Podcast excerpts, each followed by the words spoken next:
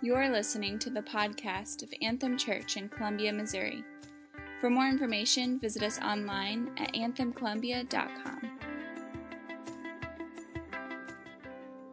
I'm going to read the passage that Stan's going to be preaching over today. It's found in Titus chapter 2, verses 11 through 15. For the grace of God has appeared, bringing salvation for all people, training us to renounce ungodliness and worldly passions and to live self controlled, upright, and godly lives in the present age, waiting for our blessed hope, the appearing of the glory of our great God and Savior Jesus Christ, whom gave himself to redeem us from all lawlessness and to purify for himself a people for his own possession who are zealous for good works. Declare these things, exhort and rebuke in all authority. Let no one disregard you. Let's pray. God, we thank you uh, just for what a good God that you are. We thank you um, just for the freedom that we celebrate this week, just the freedom as a nation, and uh, thanking you for those that gave their lives, um, that we can stand here and just worship you today.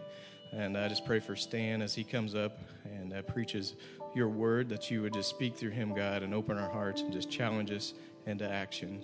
And that we again, we just thank you for this time we can worship together. Amen. Good morning. Is my bad. Good morning, Anthem Church. How are we doing? Doing all right? Uh, well, my name is Stan Hayek, one of the pastors on staff. Yes, I'm going to start out with my illustration right away. So, uh, you know what this is? Yeah, thank you. We're going to do well this morning. Okay, this is a balloon. Or at our house, this is hours of cheap entertainment. I have four small daughters, right? And uh, we can't buy toys from all, but we can buy a pack of balloons. And so uh, yesterday, I'm even kind of working through my sermon, and I'm like, we're using that as an illustration. So this is a balloon, and without fail, you blow one of these up, you toss it out to your children. What's the game that they're going to play with it? Don't let it touch the ground. We call it keep it up, okay?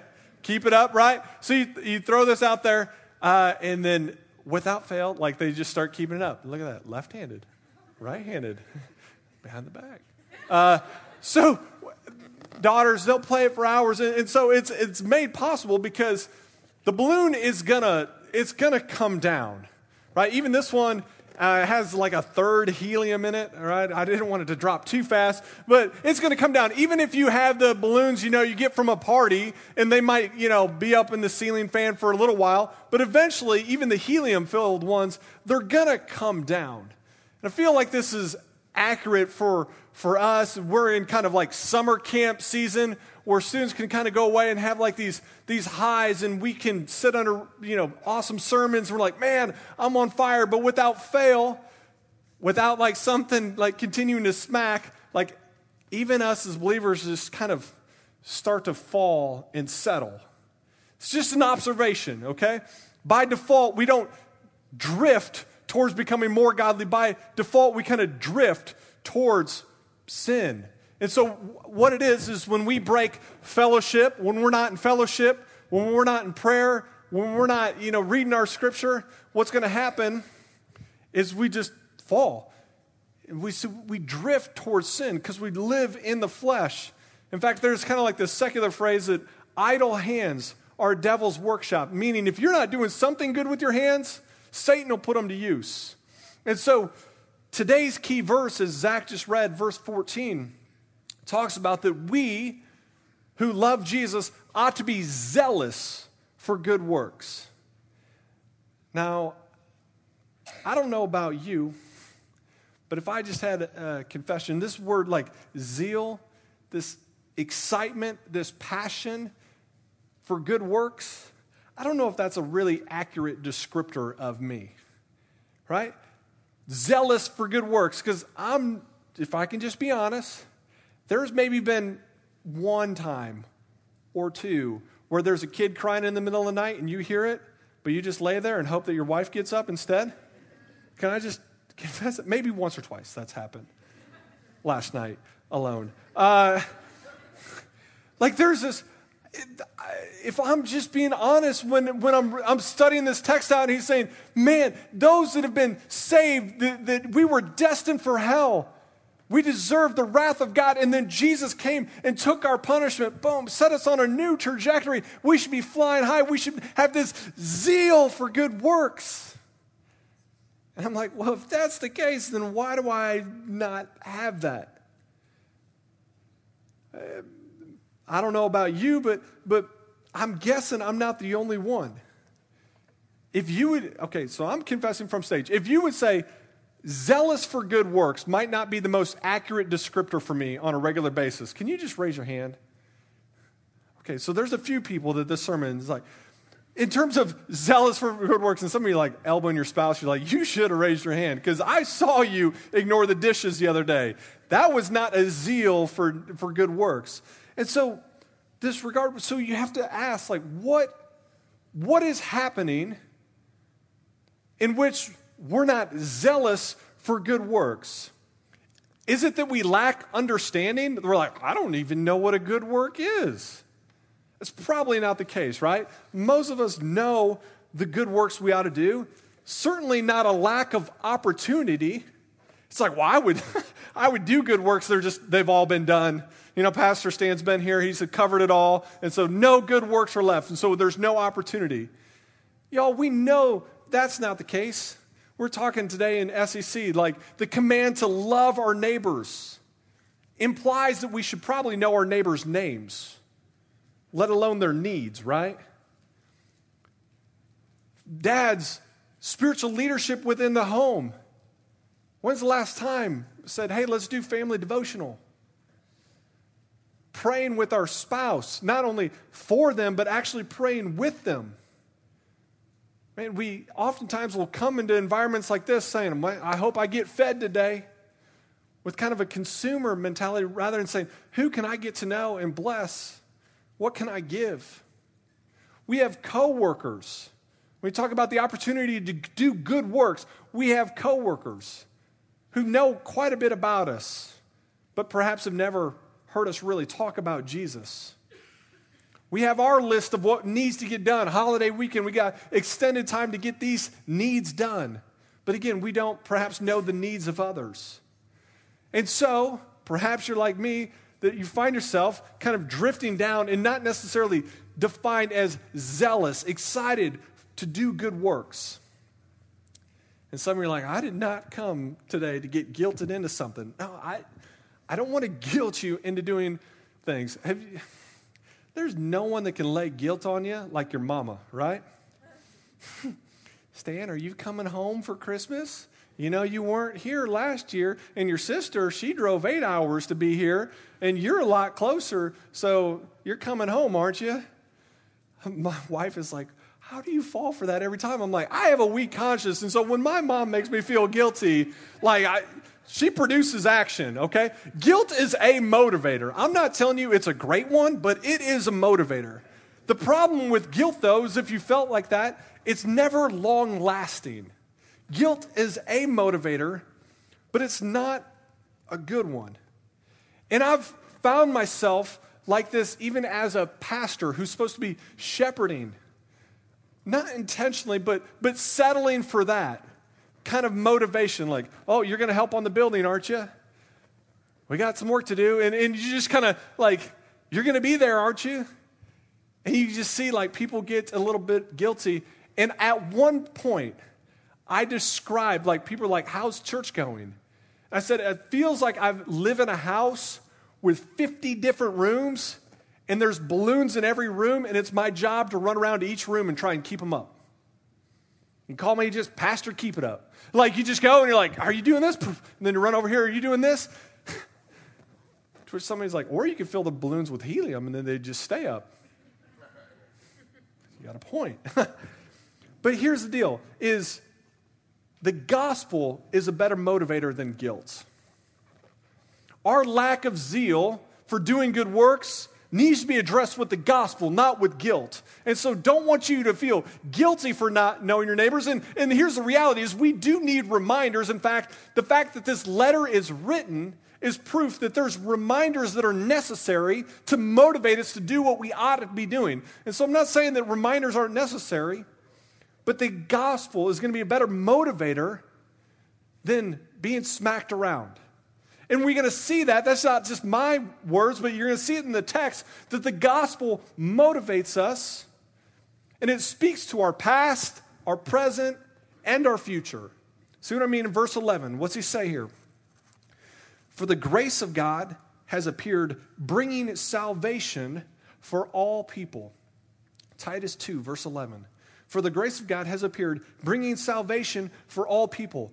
In other words, the gospel is speaking to our past, our sin, and the fact that we are saved. That's the word salvation. We needed rescuing from something. I'd illustrate it like this. So, as I mentioned, with four daughters, there's a fair amount of opportunity to discipline our children. Can't make this up. Last night, we're there, and there's like a blood curdling scream coming from our living room. Our youngest daughter, child, who is who's two, not even three years old, has got a handful of hair. Janessa, what'd you do? Pulled sister's hair. Why? Why'd you do it? I wanted to. You hurt her. Like, do you feel like, a, okay, we have an opportunity to discipline and work her through it. And, and we want to, every time we discipline, is an opportunity, opportunity to point our kids towards Jesus. Explain, a chance to explain to them how God is good and He set the guidelines for us. And so we're able to walk them through that talk about what they did, how they fell short, and then discipline. But once in kind of a blue moon, just change it up a bit, just to keep it fresh for my kids, right? Once, so this has happened just a handful of times. I'm not saying make a staple of this all the time, parents, but you wait until it's something that is just painfully obvious. Like, you did this, child, and you were wrong. And you take them in the room and you say, you begin to explain to them, Do you understand what you did? Yes. Do you understand that was wrong? Yes. Do you understand that, Dad, because God has commanded me, I am to discipline you now? Yes. And then you just, this is the twist. You say, Child, Dad is willing to show you grace. Now, there's still punishment that needs to be addressed, but Dad will take your spanking for you. There's so much bewilderment in the child's face at that point. They're like, wait, wait, wait. It's like, yeah, what you've done, what you've done needs punishment, but your dad is willing to take the spanking. Either you need to take the spank or dad's going to take the spank. Which do you prefer? They're like, I think dad take the spank. and so, ready? And then just come crashing down on my leg. And I'm talking like the kind of like spank that's going to leave a mark on my leg it just stings, and the child can hear it. And it's an opportunity to explain that's what Jesus Christ has done. He took the punishment that we deserve. God, in His goodness, can't look the other way. There's got to be justice. And Jesus took the punishment we deserve. And so He reminds them of that right away. In verse 11, He said, This is grace. It's mercy. You didn't deserve it. You didn't earn it. this is just a gift that has been given through Jesus. That's how Ephesians 2 8 9 says it. It's a gift. Uh, six, Romans 6.23. It's by grace that Jesus was willing to take the punishment that we deserve. When he was crucified on a cross, his blood was shed for us so that we could be forgiven. And so he's reminding them of that. We're going to get to verse 14 about the good works, but he's reminding them that that ought to be a motivator, how the gospel speaks to our past. And so, what it was is we were destined to hell, and Jesus comes along, intersects us at our rock bottom, just boom, sends us up to new heights. That's the reality for us, what Jesus has done, and that should be a motivator. But yet, the observation is that we've settled. Number of hands that went up, including mine, then why, if that's what's been done, why do we lack a zeal for being about the work of God then? Why don't we know our neighbors? Why aren't we doing these things? Because here's the thing gospel, the gospel wants to speak more into more than just our past. It's good news for the present. You see it in verse 12 he references this grace in 11. It is training us to renounce ungodliness and worldly passions and to live self controlled, upright, and godly lives in the present age. If you're taking notes, I'd say the gospel, it speaks to our past sin, and here we see that it, it trains us for the present age. And what it's doing is, he's saying it's training us to renounce worldly passions and to live upright, self controlled, and godly lives. So it's training us to put to death these worldly things. When you think of just things that are just worldly passions, perhaps it's you, you, go to things like, oh, pornography, masturbation, drunkenness. Those would certainly be things of this world that God would say, man, you need to put those to death. But there's other things that are maybe of the world too that are not that significant. Things like social media, binging on TV. I, Chris Kurtz was preaching to our college students this summer. Opening thing. He's like, hey, let's check where your priorities are. Why don't you just pull out your iPhone? And in here, there's a little setting, and you can see your screen time. I gasped when I looked at my screen time, like how much time I'd spent looking at my phone on a daily basis.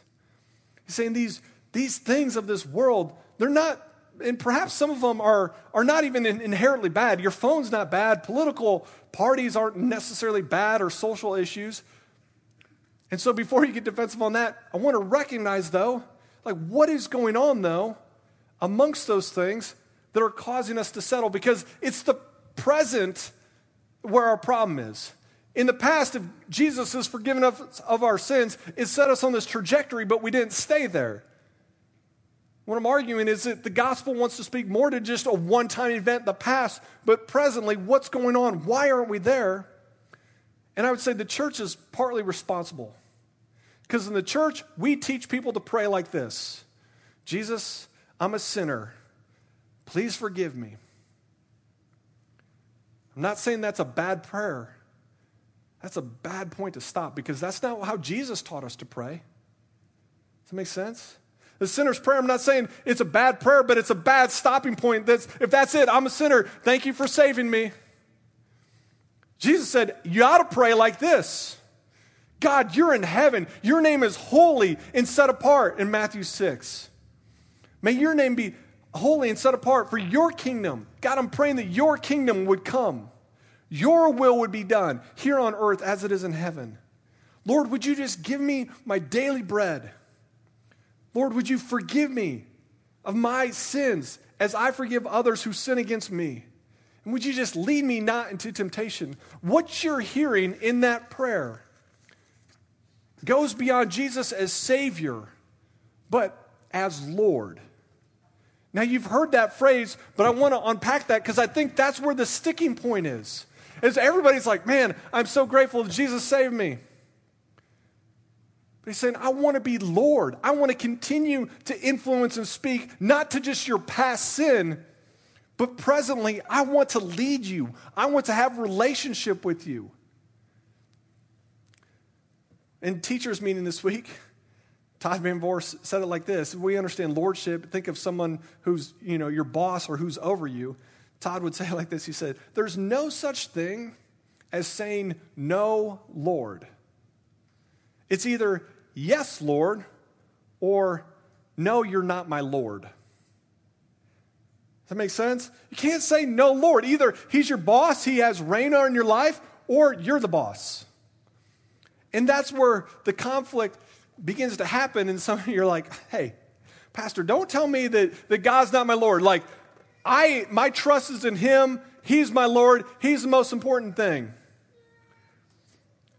But what, what's happening here, and I'll just speak from my life, it's not that I don't believe that God is most important and worthy, but there's just some other things that, again, aren't necessarily evil, but can be somewhat distracting. For me, hunting, hunting season, every passing day, I, we get that much closer to deer hunting. I am excited about that.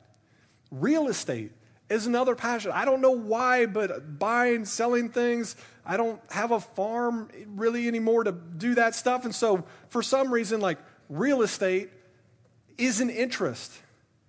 Now, would I say, oh, they're a god and I just make like a little shrine like in my man cave downstairs and like bow down to my camouflage hunting gear and in my bow and say, "Oh, you are like Lord of my life." No. I hope not. Now, that, I'm not saying that that is what's taking place, but I think for me, what's happening instead of being about God, your kingdom come, your will be done. What do you want for me today? Like, oh, that, that's on the market today? Oh, I, I mean, uh, I, will get to reading here, but man, that buck on the trail camera, he just, he's right there. And I think if I, it is, he puts these things at conflict. Where he's saying in, in Matthew 6, he's saying you can't serve two masters. It's not that even money is bad or even these things, these interests are bad, but it is bad when it keeps you about accomplishing your will and seeing your kingdom come versus God's kingdom come. And so if it's wrong, yeah, absolutely kill it. But if it's just something that's good, don't let it become a little g God. Does that make sense? And so when he's saying you need to put these worldly passions those shouldn't be the case, but you should. You should be about kingdom work. And so he's talking to a lordship idea. And so I don't know, but if here's a good way to see like what is it that perhaps is distracting you from God's work in the present? And some of you like have a hard time. Imagine if I'm not promoting extraterrestrial life, but let's just say that there's aliens in another place, right? And they just observe you for a couple weeks. They observe you and they have no concept of, of what's going on. I was thought, like, what would it look like if somebody has never has no concept of like uh, American football, just to see like two people in different colors like just killing each other, right? It just blow their mind. But let's just say, work with me, if some extraterrestrial life just was watching you for a couple weeks, what might they deduct? Is the most important thing as they look at where your time and your energy go. What would they deduct? I really believe some aliens would, would look down and they would see people and they would think that their four legged, furry pet is the master and the human is just like the, the subordinate because their whole life revolves around, like, especially when they see you, like, picking up the, the, the stuff that comes out the backside. It's like, I won't do it. No. Like, I'm not picking up it. Anyways, if you want to have a pet, that's your thing. That's the holdup for me. Uh, but what would they deduct? What would they deduct in terms of how we spend our screen time? Or would they deduct and be like, I don't know what this person is about, but man, they just seem, every time there's some good to be done, they're just zealously there about good works. Is that what they did deduct? Because that's what he's pushing us to. He's saying, if you're about God's kingdom, you need to be about the Lord's work. In looking at him, and when we focus on him, what he says is it trains us for the present age. When we continue to be about God's work, it speaks in and informs and it trains us in the here and now to be self controlled, to be about these things. And so the gospel speaks to our past. Grab my illustration. It speaks to, whoop, whoop. it speaks to our past. We're destined. Jesus gets a hold of us. And it speaks to our present as we keep our focus on Him and His kingdom it informs all these other things. But he continues in, and in verse 13, we're going to say, oh, not only does the gospel speak to our past, but the present, but also the future. And again, hold up on the present, because I think that's where the problem is. And when I said I think the church has taught people how to wrongly pray, I was meeting with a guy this week for discipleship. I can say, man, if we could have it where Anthem Church, its people, just doesn't screw up. Nobody in Anthem sins. If that, if we could accomplish just that, should we take it? And you see him contemplating.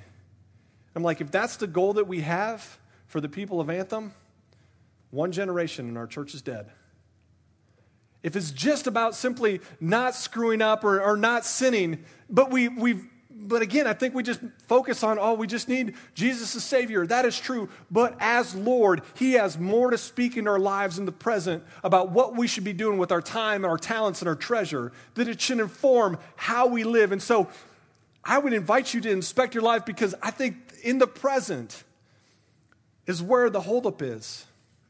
And for me, it's the distraction of these worldly things that, again, aren't inherently evil but they keep me from being more about God's work. And so the gospel speaks to our past, our present, and the future. Verse 13 has us waiting for our blessed hope, the appearing of the glory of our great God and Savior, Jesus Christ. Saying the good news has us looking forward to this hope Revelation 19 speaks to this that Jesus is coming back. He resurrected and he is coming back for his bride one day. In Revelation 19, we see that he's got a white robe on, dipped in blood. I think something like tats on his leg that say King of Kings, Lord of Lords, riding down, sword coming out of his mouth. Just this epic picture to establish new heavens and new earth. In Revelation 21, verse 4, he says, and he will in that day wipe away every tear from their eye. And death shall be no more. Neither shall there be mourning, nor crying, nor pain anymore, for the former things have passed away. There is going to be a day, Christian, where there's no more gravitational pull towards sin. God is going to make all things new, just like it was in the garden, perfect. And there's a day, and so he's saying, the gospel should give you hope for the future. It speaks to the past, the present, and the future. Another way I would illustrate this, again, just to drive this home, is you can think about it like in terms of, uh, of a fire. If you can imagine that, that we, in our past, are arsonists. Like we are in a fire through absolute fault of our own. And for me, that was because I was chasing girls, sports were my idol, all these things, and I felt my world just, just burning up around me.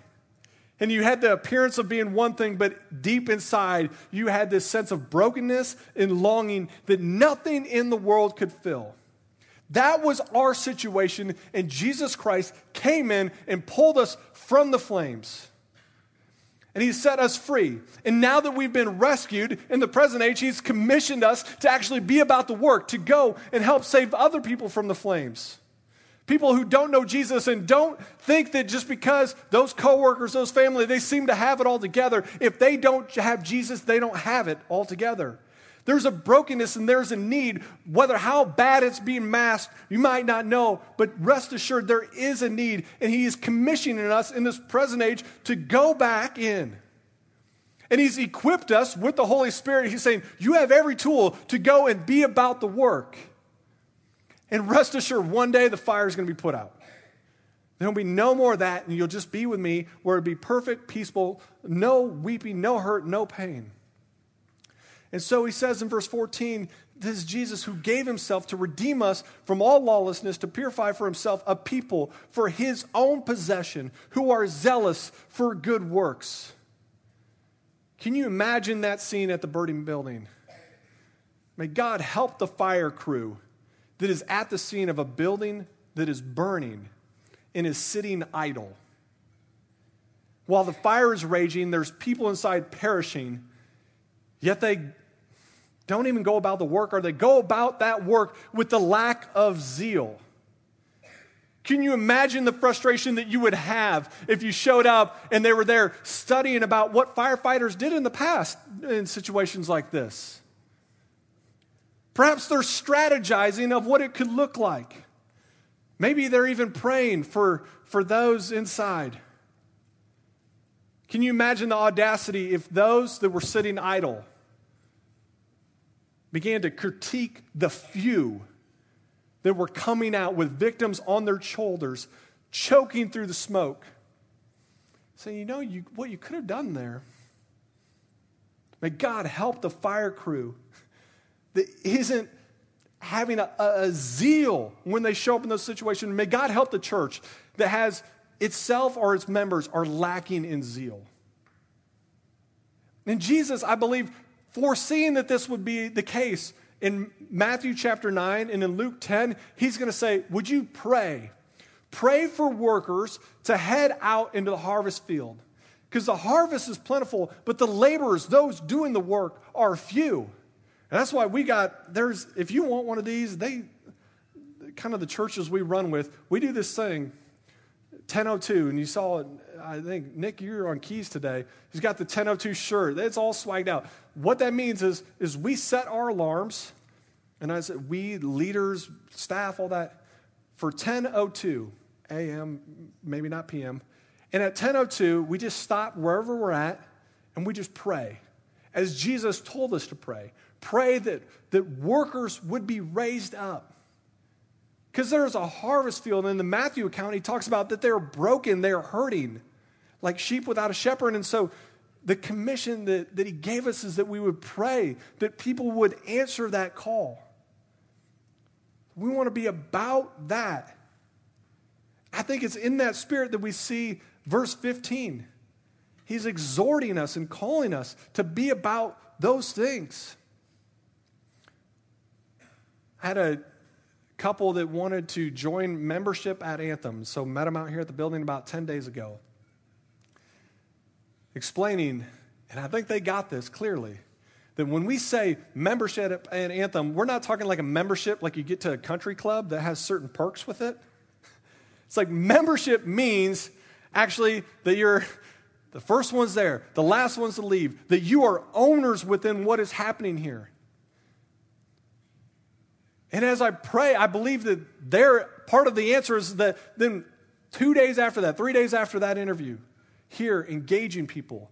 And I know they've got a lot going on in their lives, but they're saying, man, I'm not coming to be a consumer, but I want to contribute to what God is doing here. Just a clear answer to people being raised up. He's saying we ought to be zealous about good works. It's not just helping people come to know Jesus, that's certainly huge. But even just this idea of hospitality, Hebrews 13 2 says this Do not neglect in showing hospitality to strangers, for thereby some have entertained angels and were unaware. You understand the significance of that? You are, we are in a battle. Heaven versus hell. And he is commissioning us to, to go be a part of that. I remember just this week, we're saying, man, let's take this shot in ministry. Like, let's go be about this thing. Somebody said, well, what about this? What about this? I'm like, I don't know. I don't have all the answers to that. And there was a day where I absolutely wanted to know the answers before I took a step. But at this point, it's like, I don't know, but I don't think they'll hear about Jesus unless we go. So we're going to go and hopefully not botch it in the process, but may God judge the hearts of us. So I want to be leaning forward. In light of this text, we've got to go meet our neighbors, do family devotional tonight. Pray because the gospel, again, what Jesus has done in the past, what he wants to do in the present, and what he's going to do in the future, speaks to those things. I want to pray the Luke 10 2 prayer. 1 John 3:18 says this, "Dear children, let us not love with words or tongue, but in actions and in truth." In 1 John 2 6, he says, If anyone claims to live as him, that being Jesus, they must walk as Jesus did. Romans 12 11 says, Never be lacking in zeal, but keep your spiritual fervor in serving the Lord. In verse 15, here he says, Declare these things, exhort and rebuke with all authority. Let no one disregard you. Anthem Church, what is before us is an opportunity, not an obligation. I want you to be motivated by guilt. Oh, I got to do. We have an opportunity to. God has invited us. He could send just angels. He could part seas. He could do whatever. But He says, Nick Parker, I want to give you an opportunity to be about the work, loving those around you. When you, you, I know this can't comprehend, but actually just taking the time to care about somebody is going to show them my love. 1 John 4, no one has ever seen God, but, but through the love of us, your love, they're going to get to experience me. Jesus commissioned us and, and He invited us in, and so it's an opportunity, not an obligation. And I want to see it as such. And I want to invite you to take that opportunity, not motivated by guilt and needing to be smacked, but this would be a reminder of what Jesus has done, the past He saved us from, the present that He has for us, in the future hope that one day He's coming back, fires are put out, and we'll be able to delight in Him forever. And so we take communion to remember that that Jesus' body was broken, his blood was shed. And we do it with joy, knowing that he didn't stay dead, but he resurrected. And one day he's coming back. And so as you're taking communion, again, I'm not asking you, you know, oh, before you go and, and, and bow down to Jesus and say, You're Lord. You know, you better put to, you know, if you got your little idol you brought with you in your car that you've been bound down to, maybe put that to death. No, but I would just ask that you would inspect your heart. Are there perhaps good things that have become little g God things? Leonard Ravenhill, pastor, said, Is what you're living for worth Christ dying for? And it's with that mentality that I want to invite us to take communion together. And so as the band comes up, they're going to play. And then you, at your own time, can make your way to communion table. You break off a piece of bread. I think there's even gluten free up here at these front tables. Break off a piece, dip it in the cup, remembering that Jesus, his body was broken, his blood was shed to forgive us of our past, to inform the present as Savior and Lord, and to give us hope in the future that one day, too, we will resurrect and be with him. And so when you're ready, you can make your way to the communion table, break it off, dip it in, and then come back and remain standing in worship with us. I'll pray for us. Heavenly Father, we do. We thank you for what you've done. And I pray, Holy Spirit, just invite you now to move in our hearts, that you would speak to us specifically. What is it that has us lacking in zeal? It's not an understanding, it's not opportunity. And so, God, would you expose our hearts and show us what is drawing attention away from kingdom work? And Lord, would you motivate us not by guilt, but by the gospel? Just pray that you would be working now as we remember you in communion. And thank you, Jesus, that you did. You came for us, and you're inviting us in. God, you are so good. You were so good to us in this way and in all the daily graces you give us. God, you are so good. And so it's with that we want to celebrate and respond in worship, knowing you're a good God. So we just pray these things in the name of Jesus. Amen.